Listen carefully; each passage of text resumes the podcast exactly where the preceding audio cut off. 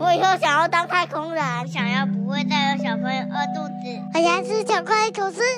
我想去大象动物园。我想要地球很健康。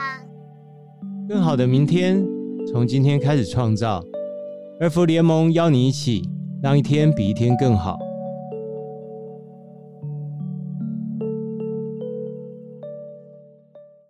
大家好，我是主持人卢建章，欢迎回来二福联盟的节目《一天比一天更好》。在节目当中，一起来聊聊世界上有什么好事正在发生，你跟我又可以一起做些什么？让我们共创一个更友善的环境给孩子。你知道吗？我们在出游所做的选择，也牵动着这个世界哦。联合国世界旅游组织就强调，能够充分考量目前及未来的经济社会与环境影响后，落实游客、产业、环境与当地社区需求，才是更负责任的观光方式。譬如说，我们去到一个地方观光，有没有考虑到这个地区的自然或人文资源？我们能不能不要在这边制造太多的垃圾？或是我们有没有照顾到原本就在这边生活的人？不要因为我们的观光行为，在当地带来负面的影响。经历过疫情，人们的旅游模式也有了变化。国际型的旅游业者就观察到，在这个不确定性高的时代，度假旅客将一改一年多次旅行的习惯，倾向找一个自己喜欢且安全的地方反复回访。永续旅游这个词也很常出现，强调的是以低碳。而且不造成当地资源破坏的方式，来感受地方的风土人情及自然生态。过去人们喜欢强调 CP 值，现在则是期待旅游的隐私和精致的体验，可以透过旅游去贴近在地风土，听听当地人怎么说自己的故事，深度的认识地方的人文。从这边又有想到别的，就是说啊，对对对，我前一阵还为了追那个林声响乐团哦，他们去屏东万峦国小表演啊，我们也跑去听。那边有一个叫士林卫生室，它是干嘛？它是原来屏东哈很多地方是没有医院，然后就是卫生所啊，哦，就等于他们那边的医院啊，就是用一个废弃的卫生室，然后在那边做什么？做可可。我们就去做，而且要要先去摘啊！哦，我一直以为可可长得跟咖啡豆一样，结果不是啊，它是一大颗，很大一颗，然后你要把它摘下来，然后有红色、有黄色不同品种。那摘下来之后，还要拿铁锤敲啊，敲碎之后剥出可可籽，然后再要烘完之后再放到盐钵里面那边磨啊，也磨到我都快哭了，因为一直磨，然后问老师说好了没？好了没？然后那个老师是我忘记是。也是原住民的好朋友哇，好可爱！就说：“哎呀，你这个真的是很懒惰哎，一下就说好了没？好了没？你这个还是离好了还很久啊！哇，就磨磨半天，最后出来才一点点。然后你磨好之后，自己再加上那个水啊，然后加牛奶，我就好好喝。我觉得是我这辈子喝过最好喝的，因为苦尽甘来，因为自己来的。好，那。”今天我们很开心邀请到了不老部落的主理人潘威，我都叫他垮力，对啊，来跟我们分享对世界更友善的旅游选择。其实我觉得这个选择已经不单是旅游了。我们请垮力先自我介绍一下，好不好？好，谢谢卢哥，卢导卢哥。那其实啊，我们不老部落是成立在二十年前。啊，当初是七个长老啊，包括了我的自己家里面的一份，呃，爸爸妈妈也是其中一份嘛。然后当初他们的想法就是说，回到自己的家乡，让土地重新有价值，嗯，让部落人在部落的土地上也可以继续有工作。那有工作的时候，人就也有充满了价值，嗯。所以那时候他们的想法是土地结合在一起，那把人召集回来，嗯，那要有土地有价值，就先种菜。哦，把菜种一种，拿去外面卖，卖了以后，大家有工作了，土地有价值了，这个模式，这个生活可能许就可以成立起来。可是想不到这几个长老们在做这件事情的时候，遇到很大的问题，人手不够，诶，年纪也比较大了，嗯，所以他们就想说，那找一点年轻人回来好了，嗯，那所以我们这一代就开始放假就回去帮忙，然后开始觉得说，哇，种菜好辛苦哦，然后那个种那个菜拿去卖一点点钱而已，所以想说那怎么办呢？看可不可以把这个更有。经济价值化一点点，所以那时候我们就把它拿去啊、呃、市场卖，嗯，卖了以后发现说，哎、欸，这个问题有点困难，因为产量不够。然后二十年前连雪山隧道都还没有。对，哎，那时候卖菜要走北宜公路啊，跑了一趟回来，发现油钱还比菜钱贵。哎呀，所以后来想一想，那干脆不要拿去卖。我们做一个小餐厅，把人抓上来吃好了。嗯、哦，那那时候想说，可能这个地方偏僻，我这个野外的地方，到底谁会来？所以我们那时候的想法是说，盖一个小餐厅，大家如果好朋友来吃，喜欢的话，到时候可以把这些菜宅配到他们家去。嗯，所以用一个这样子的概念，把这个小餐厅成立起来。那开始很多好朋友就来吃饭了，然后有点像招待所也好，教育厅也好，然后就是开始大家在这边玩乐起来。我们也不晓得要怎么做，反正就乱搞，大家就是上来吃吃喝喝，然后喜欢，然后交朋友，然后我们就把菜卖给他们。哎，想不到这些朋友来了，又再带另外一群朋友，另外一群朋友又带了另外一群朋友。到第三年的时候，我们发现餐厅很稳定了，菜都在餐厅吃光了，才配不出去了。嗯，所以那时候就用这个餐厅，就把这些农产品在那边产地直销。那也因为这个起头。然后造就出了部落，其实有很多的工作机会慢慢产生。嗯，那工作机会产生了以后，很多年轻人就回头来在部落里面开始工作了。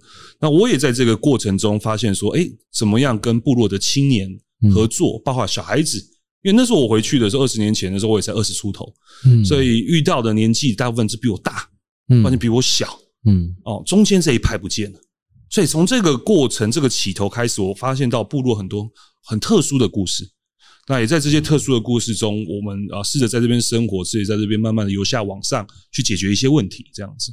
所以整个不老部落的成立，其实它啊无心插柳柳成荫。嗯，从一个啊几个长老想说土地荒废在那边没人要用，那干脆大家就凑一凑，大家一起来种个菜啊，种了菜自己吃，那尤其多来可以拿去卖。后来把这些孩子叫回来帮忙，诶，小胖这些小孩子又想了一大堆微博，嗯，然后又把这个餐厅做了起来。啊，餐厅做了起来，又开始哦，更多年轻人回来了，然后就发现问题，那那怎么样去把这些问题解决掉？所以其实整个不老部落的成立，跟观光一开始想象的观光，或者是啊一般大家说啊地方创生，其实有点不太一样哦。它其实反而反而是比较偏向从生活中演变出来的一件事情。嗯，我觉得你太客气了，其实应该说不老部落的创。力甚至远在地方创生这个名词，在台湾有之前就已经有了，而且我觉得是更加的尊重环境还有人的那个平衡。哦。诶，我记得你上次跟我讲那个不老部落，这个连这个部落的名字嗯。的由来都有点意思，对不对？对，它其实是因为刚刚提到我们啊，当初就在上面种菜嘛，对，所以都是骑着摩托车一大早从啊这个这个这韩溪村。然后骑着这个欧多拜到山上去啊，不老部落去种菜。那沿路叔叔还就说啊，你们这一群年轻人以前都不都往外跑，怎么现在往山上跑了？嗯，然后都说穆萨西努，呃，泰雅族啊你要去哪里？嗯，然后我们都说去不老不老不老不老。不老不老其实是走走悠闲悠闲逛逛的意思，嗯，所以后来这些长辈就说，这些年轻人每天都在不老不老，后来就叫我们不老部落就叫不老不老，后来也接待客人的关系，我们想说啊，那取一个中文名字，我们就谐音变不老部落，嗯，对对对对对对，其实是。呃，悠闲的晃晃。哦，是吗？我我觉得这是一个当代人们观念啊，嗯、就是我们可能在一个高压、嗯、高竞争性的一个世界里头，嗯、你那心里的压力是很巨大的，嗯、然后永远担心被猎杀，嗯、怕别人成为别人的食物，嗯、对。然后无法放松的结果，其实我们现在有非常多文明病，很多人有失眠的问题，很多人有呃心理上啊、哦、比较无法处理自己情绪的问题。嗯、我觉得像你们的那一开头，其实是很美好。所谓的美好，并不是来的轻松，对对，其实其实是很多辛苦的事情。我知道，好像那个地方也不是一开始就、嗯、哦就走到那里就有的，对对对，也是你们去去寻觅，然后然后去思考这个过程，可不可以也跟我们分享一下？好。其实我常常对外在分享不老部落的时候，我会讲说啊、呃，四生啊、呃，生态。啊，哦，因为不老部落有一个生态，就是森林的环境嘛。嗯，那我们开始回去生活了，哎，那你会慢慢去了解哦，原来风从哪里吹，雨从哪里下，哦，这个什么地方可以种菜，哇，冬天温度如何，夏天的天气如何，嗯，啊，从生活中去了解生态。那你懂了这两个了以后，开始要饿肚子了嘛，就要生产。哦。所以你开始去生产这些东西，就比如说啊，我们下雨多，我们生产香菇，嗯，下雨多，我们冬天冷，我们生产萝卜，哦，那到夏天了，可能可以种一点小米，可是到啊八九月了以后，开始哦，雨东北季风又进来了，雨水多，小米可能就要赶快再采收了。所以这其实就是都在生活中了解生态，然后开始懂得去生产。那有了生产这些东西的人，就开始有生机。所以，他这个士绅其实是当初政府提出的一个概念，所谓的士绅观光、士绅农业的这个概念。所以那时候，其实我听到这个士绅的时候啊，我觉得，诶，其实是跟部落的生活模式很符合的。所以我常常会跟人家分享说，诶，其实不老部落就是从这个士绅开始的。对，那我们到现在慢慢演变二十年了嘛，我们现在走的是生存。啊，怎么样永续下去啊？可能到人的这一块去了。嗯，就是说你现在懂得生态，你也有生产，你也有生机了，你也在部落生活了。那你要怎么延续永续？嗯嗯、所以我们把教育又带到部落里面来。嗯、所以常常现在我在分享的就是变成第五个生存这一块，就是教育这一块会比较多一点点。嗯、那早期大部分就是分享前面这四个四神这一块。不老部落它的成立有，它一直是由下往上的涨。嗯，那它小面积耕作，产量不多，拿去外面卖困难度很大。那我们干脆自产自销。那你自产自销，你要拿一个萝卜把客人抓来买一根萝卜，那你一根萝卜才多少钱？嗯，但你把一个萝卜变成一道菜，它不只是故事多了，价钱高了，工作机会也多了。嗯，所以它是一举数得的。所以它是因为一根萝卜，所以延伸出了餐厅，延伸出了年轻人，延伸出了工作机会，延伸出了教育。对啊，所以它其实都是一直在由下往上涨。包括很多人说啊，你十年以后、二十年以后，你不老不老变怎么样？我说这是我最难回答的问题，因为从头到尾我都是跟着他在成长的。我遇到什么事，我来解决一点；遇到什么事，我来解决一点。今天我遇到什么人，我遇到卢哥了，我把卢哥抓来当做我们老师。诶，我们学校又多了一个拍摄影片哦，广告企划的一个能力。我一直说我们餐厅是没有米跟饭哦，因为我们没有种稻子啊。但是后来发现说不对了，妹妹在学烘焙了，嗯，那他们需要面粉。嗯，那怎么办呢？我总不能把我小米都全部磨成面粉。其实我也这样做过了，可是问题是很难吃啊。哦，啊，客人没办法太接受，所以我们怎么做？我们现在说好，那没关系，还是用面粉，可是要把小米的元素放进去。那我们自己有制制小米酒嘛？那我们就把酒糟跟面粉和在一起，变成小米酒糟面包。诶，就是它又演变出一个新的东西。所以它其实是由下往上涨的时候，它很多概念就是没有一定要怎么样。那如果相反的来说，你由上往下去走的话，如果我今天一开始就做不老部落，我是抱着我要开餐厅，我要开住宿的饭店，我要做个度假村，整个概念又跟现在就是完全不一样，因为它的理念是出发点是不同的。嗯，对，所以其实我们是很庆幸当初并不是由上往下去走。我们是由下慢慢延伸出来，所以很多东西是很弹性，很多东西是很嗯任性也好，对，嗯嗯嗯。很多客人说哇，你们不老部很任性呢，开那么久了，为什么定不到位啊？你们是在做饥饿营销啊？那你为什么要这样子搞啊？搞成这样子，然后大家要进去就进不去啊？不是啊，我们其实就不是要做。你们想要我们做的事情吗？我们一开始就是在做这件事，是你们来了灌输了这个观念进来的，并不是我们在灌输给你刚才观念。嗯嗯，我我非常认同你刚聊这个，而且从这边又又想到别的，就是说，记得我那回去不老部落，哇，你们的伙伴们其实。哎，那个就是我们讲的叫说菜了啊！已经做到你刚才讲什么广告行销，你们才是真正把这说故事说到人家心坎里头。我这样开玩笑说，我们都先把你们灌醉，醉了后面什么都好说了。就像我提到，我们一直都是由下往上走了，所以变成说，当初设计这个餐厅的时候，真的也也没有什么，我们还有一个什么蓝图或者是一个版本。那我本身是学饭店管理的，嗯，但是我回到部落了以后，我发现不对。我学的东西跟部落的妈妈会的东西是不同的，那我总不能把我的那一套灌在他们身上，因为变成说我会很辛苦，嗯、我要带着他们煮，嗯、那他们年纪又比我大，嗯、那我怎么可能带着他们煮？所以后来我就想了一个方法，你们煮，我把它摆的比较漂亮一点就好了。嗯，所以我们就是你是传统，那我多一点现代，那我们传统跟现代可以在中间找一点中间点。哦，所以行程也是一样。整个部落的对外开放的行程也是一样。其实我们只是在试着把我们的生活分享给大家，但只是说我们在找到一个比较适合你们的点在那边，所以我们可能会带你去看我们平常打猎的方式。可这打猎方式不是那么残忍的，我们不会杀生，但是我会告诉你我们平常怎么做。其实你真的要跟我们做，OK 哦，晚上留下来，我们带你去啊。可是问题是。那个东西其实是另外一个层面的东西了，嗯，对，所以我们现在都试着找到那个中间点去配合。所以像包括客人来这边吃饭，我们都是水煮、火烤、腌制、烟熏，整套餐点中没有炒跟炸。那炒炸其实是后来比较汉化了嘛。那其实原来部落里面就是水煮、火烤、腌制、烟熏，所以我们用这个精神在做菜，可是我们把它变成一道一道上，那让客人可以去享受每一道的。啊，我们自己种的菜，每一道我们自己烹调出来的料理，它就是说变得比较可以慢慢吃，不像部落以前，如果你要真的很传统的吃法，以前我回到部落，一个大锅子，一只羊，一只猪就丢在里面煮了，那所有当季的蔬菜就丢到那边去，每个人就是围着那个锅子就是舀了一瓢，而且也没有餐桌文化，原住民很少有餐桌文化，就是舀了一瓢汤，舀了一口就就就吃了，咕噜咕噜咕噜吃下去，吃完以后才喝酒。嗯，哦，原住民不是。没有餐桌文化，所以他没有餐酒这种概念，嗯，所以他是吃完了才喝酒，酒是酒，吃饭是吃饭，所以其实都在找那个中间点呢。所有的对外开发都在找那个中间点，但客人可以感受到我们的文化以外，我们也可以用我们的方式分享给他们，这样子我们舒服的方式。那为什么你们一开头就会觉得不要去消耗环境？就像我讲了，我们不想要改变太多我们的生活，我们是很任性的，嗯、高拐，嗯嗯、就像民宿就好。嗯，那时候大家开始有客人进来了，然后很多客人说：“哇，你们环境好漂亮啊！你们盖的房子好漂亮啊！哇，你们住的这么好，为什么不开放民宿？”我心里的第一句话是：如果我做民宿的话，我就不会做这么好，我就过得不会那么好。我就是第一个会跑掉的人。为什么？因为我晚上要招待你了，我晚上的生活我也分享给你了。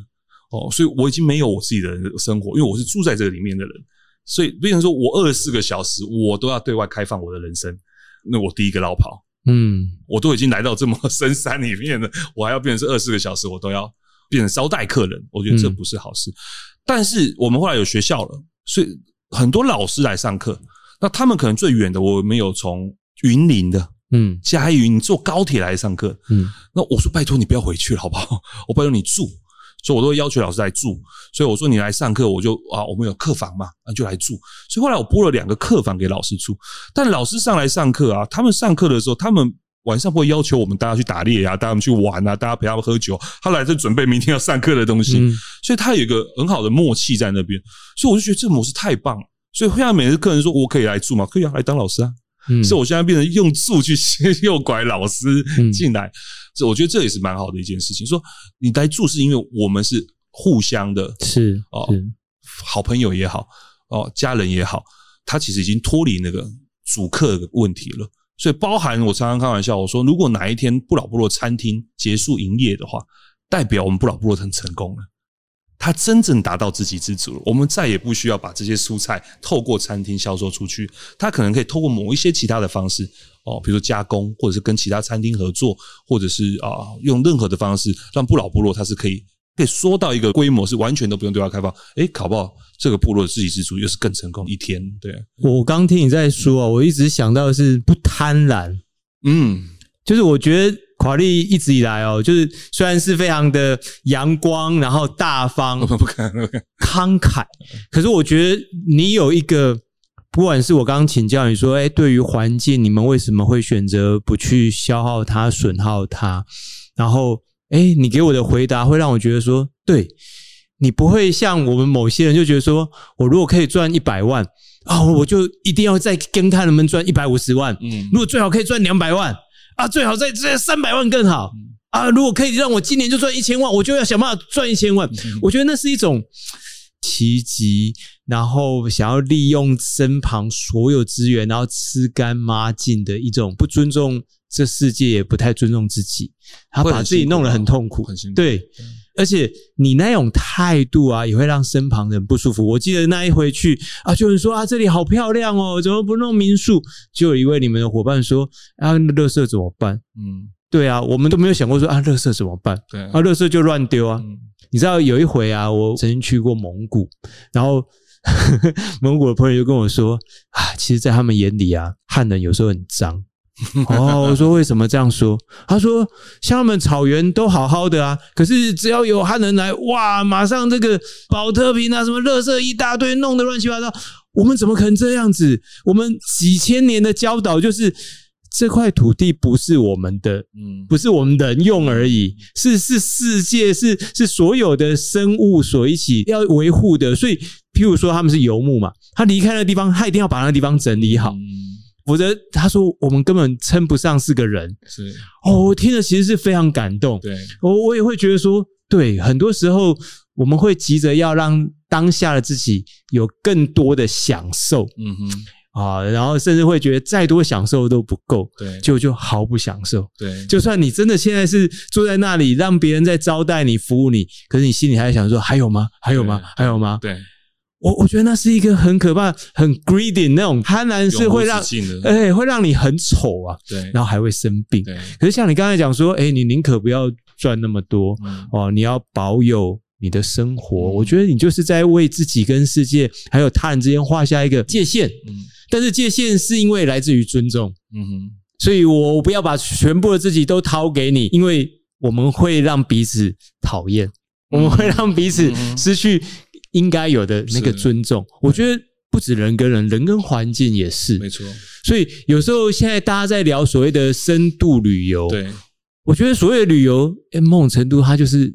一种教育啊，对啊，你你其实从刚到现在，我觉得你好像在讲你们的那种思考方式、生活方式，其实也在给我上一堂课啊。不敢不敢，我我相信很多爸爸妈妈都知道，现在的教室不应该只是学校的教室，没错。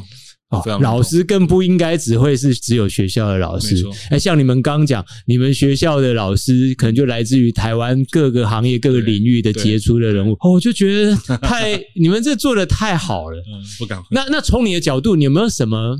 建议了啊，就是说，因为听我们节目的很多是爸爸妈妈，然后还有小朋友，就从你们角度，你们会不会去思考说，有没有什么建议，让我们这些父母，因为眼看着接着可能就比方说暑假，大家会出去玩，那你有没有什么让我们这些爸爸妈妈，呃，你花一样多的资源，嗯。你花时间花金钱，那你可不可以让孩子得到不一样的收获？是哦，不要只是说啊，住住饭店啊，然后回来就就就这样过去了，稀里糊涂的。嗯，我我想说，也许你这边也可以有一些想法跟我们分享。这是很特别的一个，因为我通常讲要问就是讲啊，不是讲不像光光论讲教育，因为我们有那个高中嘛，对，实验教育高中，对，所以我说其实很少会讲到。亲子这两个字，哦，对，所以那时候我也在想说，到底亲子这件事情要怎么聊？啊，但后来也觉得说，哎，这个主题也是蛮特别的，因为其实我们很长的时间都在陪伴这些孩子们，对，就部落的亲子，对呀，对呀，对呀，对对对对。虽然我不是他的爸妈，可是又却站在第三者的角色，我觉得比爸妈还去看这些事情，反而看得更透彻一点点。对，其实从旅游这一个观点去看的话。我觉得深度旅游它很大的一个认同是啊，去认同当地的文化，嗯，去认同当地所需要给你的东西。那严老师说过啊，严长寿严老师提到说，旅游有三个层次嘛，啊，这个是走马看花，嗯，哦，深度旅游，再到无奇无为。嗯，无期无为就是他可能去到这个地方，他是没有所谓的任何的期盼，甚至到那边他也没有什么任何的动作，嗯，他就是完全在感受那个当地想要给他的东西。那我觉得这个是蛮艰深，然后对大家也是有点困难，包括我们自己，我都会觉得说，哇，那个要到那个程度有点难。但是我觉得先从深度旅游开始讲的话，我觉得就是啊，你至少去到那地方可以去做一点功课，就说你为什么要去那里。那当然，现在很多的爸妈，比如说露营也好啦，去户外走走啦，还有成群结队的嘛。那第一个方便嘛，啊，爸妈可以坐在旁边，大家休息一下，喝喝酒啊，小孩子可以玩他们自己的，我们玩我们自己的啊。当下就这两个问题就解决了，啊，就是我们放松了，小孩也放松了。所以很多现在父母亲都喜欢去露营，把孩子带到户外去，换一个地方，大家共好。那对我来讲，我觉得这个只是换一个方式。但如果是真正的深度旅游，可能是说你陪伴的这个动作可能要更多一点，嗯，你可能要花更多的时间。比如说，我们今天去看台北树蛙，那树蛙到底是什么东西？嗯，那可能在事前我们已经有花了半天的时间，跟你的孩子先去从啊网络也好，书本也好，哦，从 YouTube 也好，去了解树蛙这两个东西啊，这两个字。然后我们进到了真正进到阳明山去了以后，啊，到真的树蛙长什么样，叫声怎么样，实际去看，他可能就觉得说，哦，原来。为什么我要去？这个有兴趣这么好玩？那从中你其实最大的快乐是你跟孩子的这段陪伴的时间。嗯嗯，嗯，我觉得这是这孩子会一辈子都不会忘。就是只是我们到户外，你玩你的，我玩我的，嗯嗯嗯、啊，我喝挂了，你也不没有大人管你，你也很开心，我也很开心。我觉得这个深度旅游应该不是这个样子，嗯，而是多一点陪伴的时间。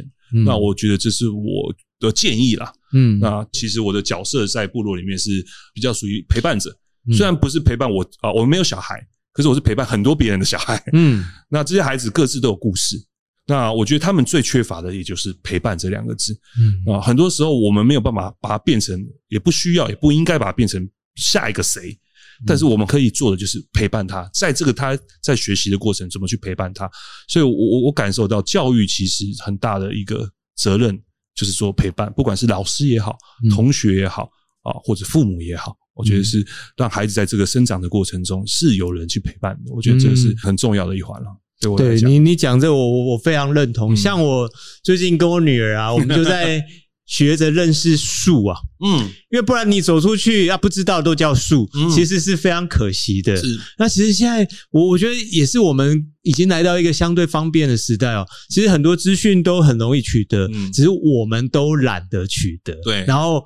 对啊，我自己也在补课啊，因 为我们以前的那种教育环境啊，离你几百公里、几千公里外的那个地方的风土，就你自己脚踏的土地都不熟，我觉得是很可怕、很可惜的。然后还有这过程里面，其实都在做环境教育，因为我印象很深刻，那时候伙伴就有讲到说，你们是在上课，没有没有，刚讲了，就是说那个不贪婪，那个在一个有节制的一个角度底下去做所有的行为，是我。那时候非常感动的，嗯，谢谢谢谢卢哥。那个不是在讲场面的，对，而是就是根植在你们生活里面，然后是真的这样去做。我觉得像你们的很多活动本身，嗯，其实就是来自于。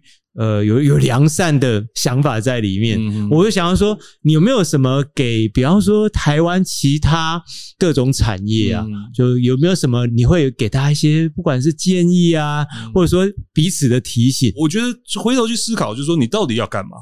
你不要做到自己啊、呃、什么都不像，那那会很困难。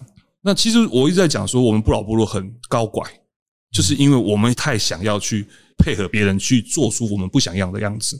所以，包含接待客人只接三十个，那很多客人说：“那我我们是在封山，我们在做饥饿行销，那二十年了，也该饿死了吧？”啊，嗯，对。但是很多部落他可能会想说：“那我也要来这样做。”哦，那如果他们当初的用意是要让部落维持他自己的步调，我觉得那是好事。那如果你不是为了你只想要赚钱，然后你只是控制人数，但是为了要赚钱，你可能做两个月、做半年你就受不了，你会发现说：“哇。”没有赚钱呢，嗯，对，所以其实这个不是一个啊噱头，或者是我觉得是一个啊武林秘籍，我们把它拿出来啊，大家照着抠就好。我觉得不是，而是要回头去看你到底要干嘛。那你真的真的要做这件事情，是是真的是为了要做这个事，那就继续做吧，一定会成功的。到各个地方去分享地方创生也好了，观光也好了，教育也好了。其实我回头就会问他说：“你到底要干嘛？”嗯。哦，你你不要这边听一听，那边听一听，然后全部用一个四不像。你又想要做 DIY，你又想要做打猎，那你又想要做餐厅，那可是你从头到尾你也没在种菜啊，嗯，那你也没在打猎啊，嗯，那你为什么要做这些事情？嗯，哦，你搞得自己很累，但是实际上你更没有解决任何的问题嘛，嗯，对啊，那只是把更多的问题产生，嗯，所以一样的道理，对，所以这个可能讲的比较激进一点了，但是没有没有没有，我觉得你这是一个很好的提醒哦，我们的。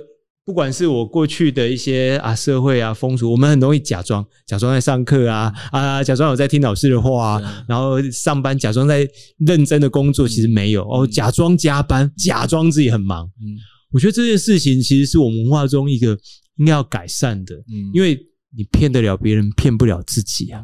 包含我觉得，很多，因为今天是讲亲子话题嘛，我也遇到很多假装在当爸爸妈妈的。诶，是哈，是吧？对。所以，其实我刚刚提到陪伴这件事情哦，刚刚因为卢哥问我这一个问题，我头脑一直在思考，对，到底寒暑假可以干嘛？啊，我们讲到 DIY 的时候，我我我常常会觉得说，很多爸爸妈妈来到不老部落，他会跟我讲说，哎，我下次想要带我孩子去，然后，去了解这些事情，哇，很棒。可是实际上，真正他孩子带来的时候，嗯，他还是没有任何兴趣。他爸妈很有兴趣，哦、可是他孩子是没有兴趣的，嗯，所以他孩子觉得好无聊哦，你干嘛带我来这里？嗯，那他爸妈就说，我我觉得很有趣啊，为什么你不不喜欢？所以像我自己也常常会看到这件事情，就是因为我们部落的孩子在做学教育的时候，嗯，所以我我就告诉我自己，一年级我只是把窗口打开给你看，嗯，你们在这个啊学习的路上，你会看到各行各业不一样的风景，但是。哪要往哪一扇窗走？你要往哪一个方向走？你是要自己做决定。所以二年级他做了决定了以后，不是我教你做的，是你自己做的。可是问题是，我要要求你一件事情，你要知道梦想跟现实的差异在哪里。所以他二年级的课程中，他选了他专业，他要到人力银行找这份工作，是模拟啦。他就是要看到说啊，工作需求单要要学英文呢，做空服员，而不是说漂漂漂亮亮就可以做空服员呢。你要会英文呢，嗯，哦，那你要不要学英文？嗯、哦，那我要学英文，OK 啊，那我们就继续往这步走。所以他其实就是说，让这个孩子说，哇，怎么样在产生兴趣以后，却要知道说他对这次兴趣是要有负责任的动作。嗯，那 OK，那我们的角色是什么？我们角色去陪伴你。你在这个过程中，你已经设定你自己的目标，你可能中间会懒惰，你可能会想左边偏一点，右边偏一点。哦，我们在这旁边扶着你，扶着你走。所以我也觉得建议爸爸妈妈在这个暑假的时候，你可以回头去思考一下，问一下你小孩，你到底喜欢什么？对，所以所以这其实也是我们在学校里面很大的一个角色，就是说我们在试着做，就是说你虽然家庭结构不是那么完整，可是你没有 excuse 啊。嗯，为什么？因为我们都在啊。你现在的资源比任何人还要多啊。哎，我们学烘焙，陈耀训老师教，哎，嗯，哦，学做酒，哦，酒厂的老师来带，嗯，哦，就是各式各样、各行各业的专家来教，哦所以你没有什么任何 excuse 啊。实习毕业了，你可以去喜来登，你可以去啊国宾，你可以去啊江振成江主厨那里。哦，所以你各个时期的管道都有，所以你没有说啊，对不起，我以前我家里很穷啊，我家里不好，所以我没办法做这件事。我们现在给他说，不是都有，我们都有这些资源给你，你只要努力去往前走，哦，你就可以达得到。所以他就没有什么 excuse。那我觉得这个其实是我们也是告诉孩子说，加油做吧，做这件事情你不要怕，对啊。那他慢慢这个人格成立了以后，我觉得他以后就算他这次没有成功，他出去外面也会觉得说，哇，我不会再用我之前的悲惨去做我未来的借口。嗯，对吧？对啊，所以我觉得这个哇，好棒！那我最后想要拜托垮利来许个愿啊，就是说，请你想一想，对一百年后的地球有一个不管是期许啊，或者愿望。嗯啊，其实我自己也很希望说，慢慢的整个世界可以大家更懂得分享，不管是呃生活的分享，或者知识的分享，或者是物品的分享，大家到一个程度的时候，他可以了解说，其实分享是一件快乐。嗯，那那你如果有这样子的概念的时候，很多东西就会变得很正向了，因为很多事情你都会懂得给予，嗯，那而不去像我们今天一直在讲，跟卢哥在聊的事情，就是去追你想要的，嗯，而是是更多的是给予这件事情。我觉得这世界会越来越美丽。嗯嗯，太棒了，太棒了，谢谢垮利，谢谢。修顿姐，鹅萌报虎哩知。儿福联盟简称儿盟，愿景是与孩子共创一个更好的世界。来听听看儿盟为了哪些好事而努力吧。那我们今天很开心，呃，可以邀请到我们的社区培力组的瑞龙。那我们欢迎瑞龙。Hello，各位听众，大家好，陆导好。呃，瑞龙，我可以邀请你跟我们分享关于社区组织联盟培力计划，我们儿盟在这里头扮演了什么角色呢？好的，就是呃，儿福联盟其实就是为了强化联盟的角色，我们决定在二零二一年走入社区，开始与在地的社区来合作。我们透过就是跟族群与文化认同，然后课后辅导，还有儿少增能等方式，跟在地的。组织合作，希望能够深入到台湾各个社区的角落，可以扩展更多儿少服务的量能，然后希望可以透过结合社会大众对儿萌的好的部分分享出去，让偏远的偏区的地区的孩子也可以享受到这样的好，然后希望这样的好可以让孩子的未来也更好，然后可以让组织可以永续的发展下去。嗯，所以等于是儿萌如果像一颗太阳一样，然后你们就再把你们能量再传到。其他的行星哦，好让上面的物种啊，上面的生命可以更蓬勃发展，不是单纯的只有你们出力，而是你们发挥你们的力量，让别人更有力量。是我们希望走向社会更好。呃，很棒，很棒。我不好意思，因为我想要麻烦您，就是跟我们分享什么是培力，因为常听到培力哦，但我猜很多爸爸妈妈、嗯、呃跟我一样不太熟悉培力这个字眼到底是什么呢？培利的话，基本上就是 empower，就是把我们自己懂得有力量的东西，透过我们传递出去，给更多人，让更多人知道，然后他们也可以因此生出力量来，哦，是陪伴着他们去发展出他们的能力来。所以，很常在社工专业的服务上听到“培力”这两个字。对，那放到社区的联盟里面的话，就是我刚刚提到，儿盟其实汇集了大众各界的好意，然后他们愿意把这个好意给儿盟。那透过儿盟，我们愿意把这个好意传达到。偏向社区的儿少服务的组织身上，让他们可以透过这样的有能量的力量的传递，把这些力量也传达给他们自己在地的社区儿少的孩子，共同发展出更好的一个愿景。嗯、我们希望可以达到一个社会共好跟永续经营的一个目的。嗯，太棒了，太棒了！哎，那可以跟我们也分享那个西罗亚乘以原名永续的这个儿少培力活动的故事吗？是。因为我们的社区很多的来源是来自于我们有跟各县市的政府合作，那各县市政府有一个社会安全网下的小卫星的方案，是专门在偏区的地方为孩子提供客服的服务。但我们一直觉得说，哎，孩子除了课业辅导之外，其实孩子也很需要有其他的多元才艺的发展。多元能力其实是很重要的事情，所以透过就是县市政府的社工，他介绍我们就是在嘉义的阿里山的山脚下，是真的是一个非常偏区的地方，它就是阿里山公路弯过去你就错过了这个地方，所以他们的资源非常少，因为他们地处非常偏远。那呃西罗亚协会呢，它就是在这一个偏远的地方，本身理事长是一个河南的新住民女士这样子，然后她是有感于说这边的孩子就是人口外流已经很少了，还孩子数很少，资源很少，新住民的孩子很辛苦，他就发愿说，他希望可以在这边为这边的孩子多做一些事情。那他的起源其实很特别，跟先生原来是做更生人服务的哦。对，那因为大家知道更生人其实。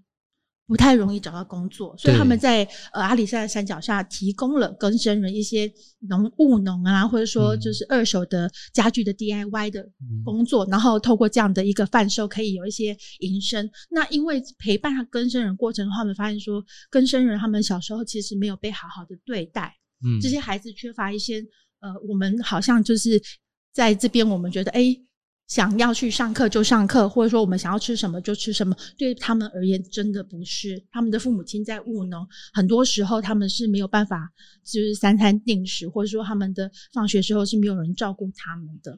所以西罗亚的马敏理事长他就在这边就是成立了协会，专门做儿少服务。他请了很多外地的老师来这边陪孩子上课。那舞蹈知道，就是外地的老师要到阿里山的山脚下来上课，他们有。